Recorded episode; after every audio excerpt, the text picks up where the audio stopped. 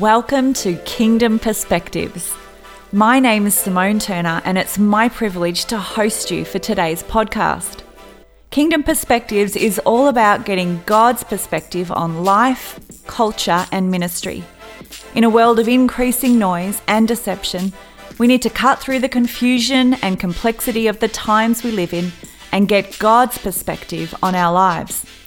I encourage you to click on the subscribe button to automatically receive this podcast on a weekly basis. Also, if you'd like to leave us a brief review, that would be a great blessing to us. Welcome again to our Kingdom Perspectives podcast. How are you going, Corey? I'm going really well, thank you.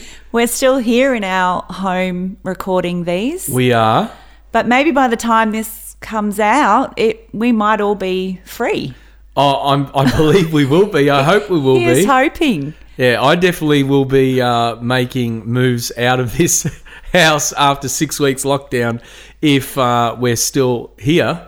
Okay, that, so we might see you on the news or something. Yeah, maybe. That could be interesting.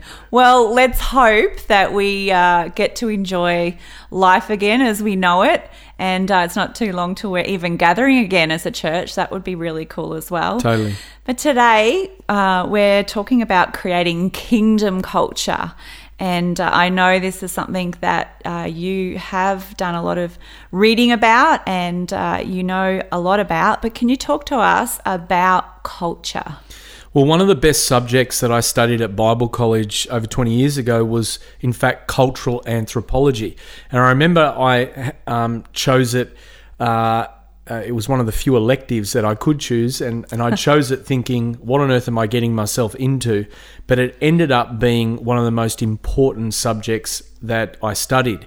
And cultural anthropology is concerned with how people who share a common system organize and shape the world around them.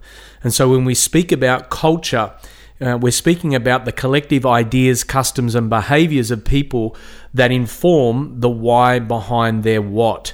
Now, in Latin, the word cultura actually means to till or prepare land for crops.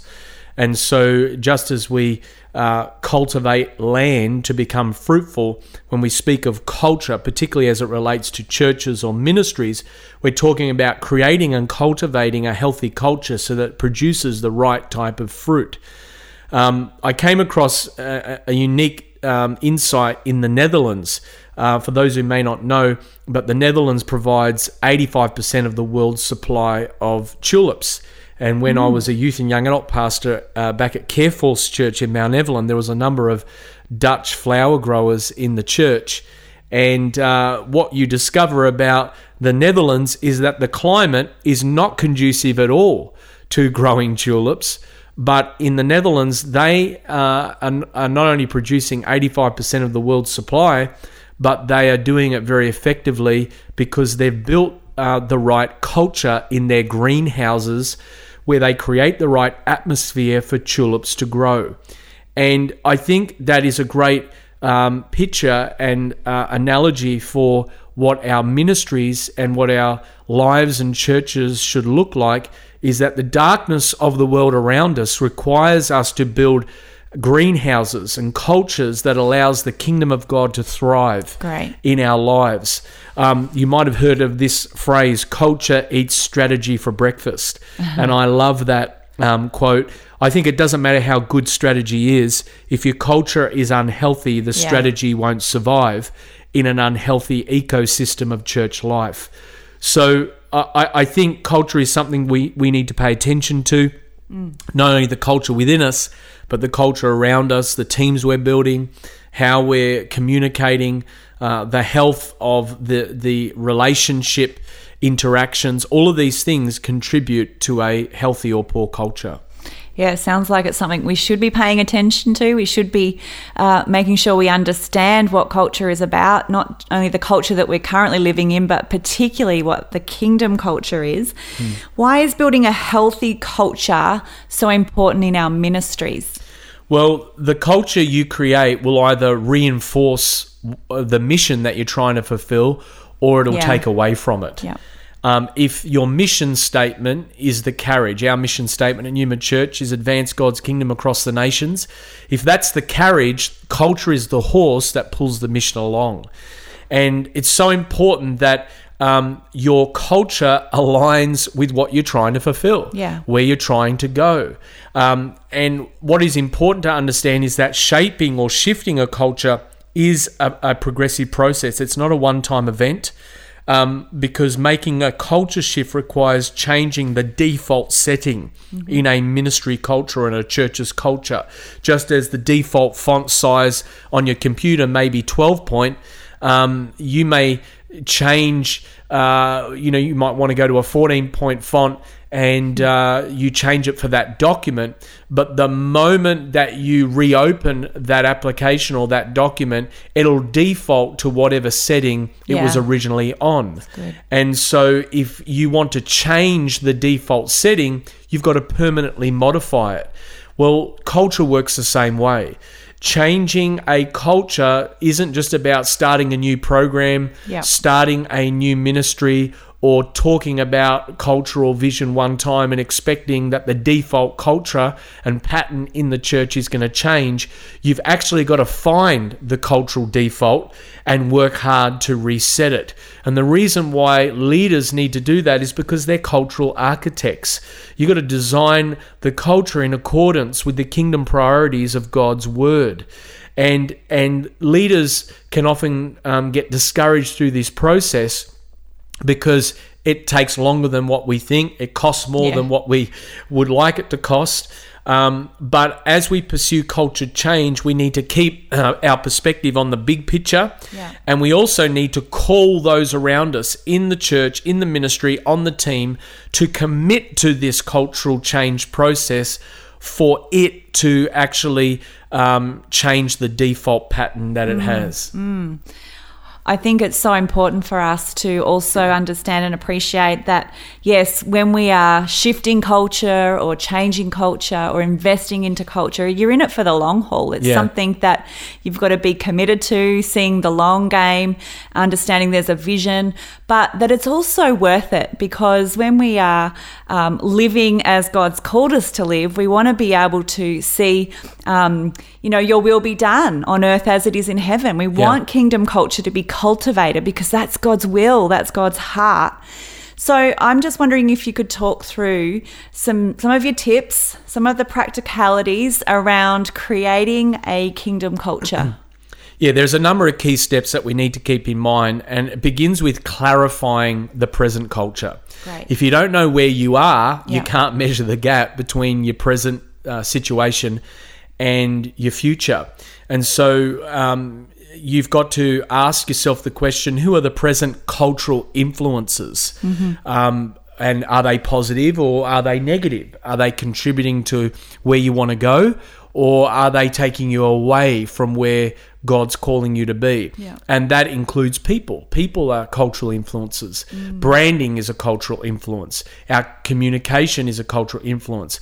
All of these things are key to clarifying present culture. Secondly, you've got to clarify your core values. Unless you define the core values of your ministry, they will be defined for you by the prevailing culture. And you've got to begin to cascade those core values with leaders across key teams so that they understand it, uh, it's well articulated, and that they can embrace it. Um, that's part of the clarifying process. But also, thirdly, you need to understand your role in the culture. Great. Are you willing to own the cost of leading the church or the ministry or the team through culture change? Um, you're going to have to hold the team accountable to the culture change, which means you're going to have to lovingly confront contrary behavior in the culture. Um, and one of the keys I've learned off Jim Collins, who wrote the book Good to Great, he talks about the first priority is, first of all, to get self disciplined people on the bus that can actually help reinforce the positive culture that you're trying to build. Often we're seeking to discipline people or confront people that are already on the bus. Yeah. But the first priority is to get the right people on the bus um, because that will often um, escalate and increase the momentum of culture change far more effectively. I think the fourth thing in changing culture is to brand and display your core values. In the Bible, in Habakkuk 2 2 and 4, it talks about write the vision, make it plain so that those who run may read it. In other words, you've got to be specific. You've got to communicate and post your core value statements everywhere, both physically and digitally. And you've got to apply those core values to different spheres of church life. Mm. You've got to get it in front of people's eyes. If it's out of sight, mm. it's out of mind. And often the people in the culture of the world are more shrewd than those in the kingdom of God our advertising and marketing agencies understand the power mm. of branding. They understand the power of repetition, getting the right message in front of the right people at the right time actually promotes and sells their product.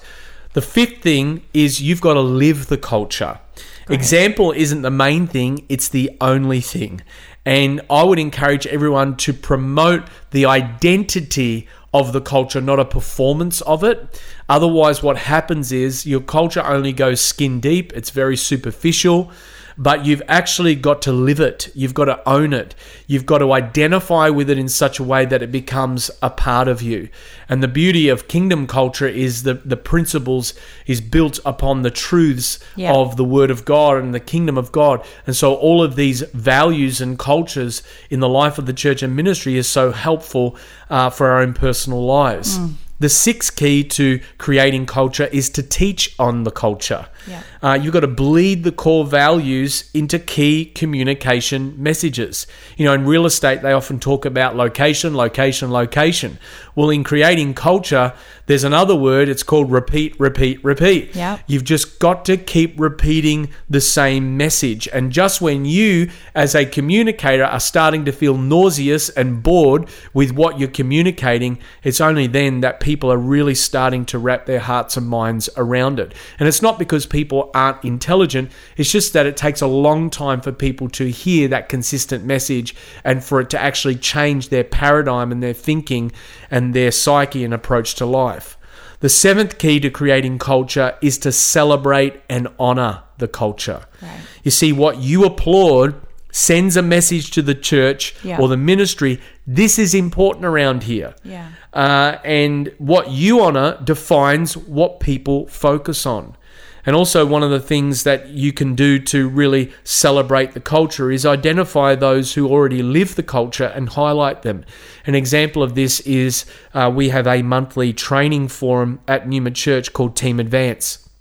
And uh, the different ministries uh, will be training uh, the volunteers and the core members of their teams. And uh, we always try and celebrate uh, somebody who represents and carries the culture of the church through the Team Advance Award. Yeah. And that's something where we get around, we highlight it, we celebrate it. Well, that's sending a message. Not mm. only does it honor the individual, but it's sending a message into the wider body of leaders and volunteers. This is important around here. So and lastly, number eight, what I would suggest to people is you need to uh, check up and recheck on the culture. It's not enough to just speak at one time talk about it one time, review it one time, and think that you are doing what you need to do to change the culture. You've got to check up at least quarterly, and you've got to keep everyone focused on the goal of what it is that you're trying to achieve in the culture, as well as hold your key teams accountable to the core values that you're trying to uh, build into the culture of your ministry. And I'm just convinced that your ministry will rise and fall on the strength and health of the kingdom culture that you create. It is so important. As great as your vision might be, as important as the mission is, as clever as the strategy might be, these things will not live, they will not produce fruit if the culture of your ministry, your life, and the church is not in a healthy place and reflective of the kingdom of God. Jesus said this Your kingdom come, your will be done on earth as it is in heaven. We've got to examine the culture of our lives, our ministries, and our churches up against what does it mean to be a part of the kingdom of God? What mm. does the kingdom of God look like when it manifests on earth. And when you start to identify what those key values are there and bring alignment to that into the practical, everyday expressions of the culture of your life and ministry, and you align it, you're purposeful about it, you're intentional, you put these things uh, into play, you'll begin to see the culture of your ministry reflect the power of the kingdom of God in your life. Wow, so much gold there. I hope you were able to get some of that down. Maybe you can go back and, and take some notes because I think there was a lot of key things there that you were talking about that makes such a difference when we're cultivating kingdom culture, when we are practically engaging with that. And one of the things that you said that I love is just that we have to own it. It's yeah. something that has to come out of who we are, how we live, how we lead. And uh, that's so key. If we're going to lead people so into good. kingdom culture, that that we've had that we've taken the time to process that for ourselves. Yeah. That we understand what that means, and what that looks like, what that tastes like, smells like, all of those aspects. That it's just so much a part of of what we're doing and and where our leadership is going. So thank you so much. I know that would have helped so many people today. Do you want to tell us about a couple of your books that you've written? For sure. Two books. One's called Living the Supernatural Life, and uh, it is all about the person and power of the Holy Spirit and how we can live a supernatural life in partnership with the Spirit, as well as a book on prophetic vision.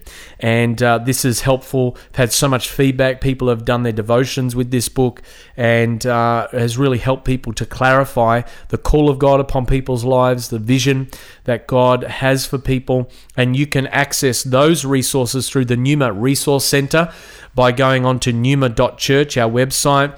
And uh, you can also head to Corey Turner Ministries, which is also a part of that website, and uh, just access those books there. Fantastic. Well, I want to thank everybody for listening today to Kingdom Perspectives. I'm Simone Turner, and it's been my privilege to host you today. I encourage you to click on the subscribe button to automatically receive this podcast on a weekly basis. Also, if you'd like to leave us a brief review, that would be a great blessing to us.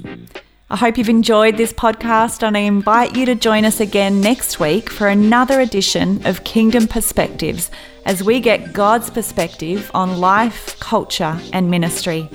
Remember, in all that you do, seek first the kingdom of God.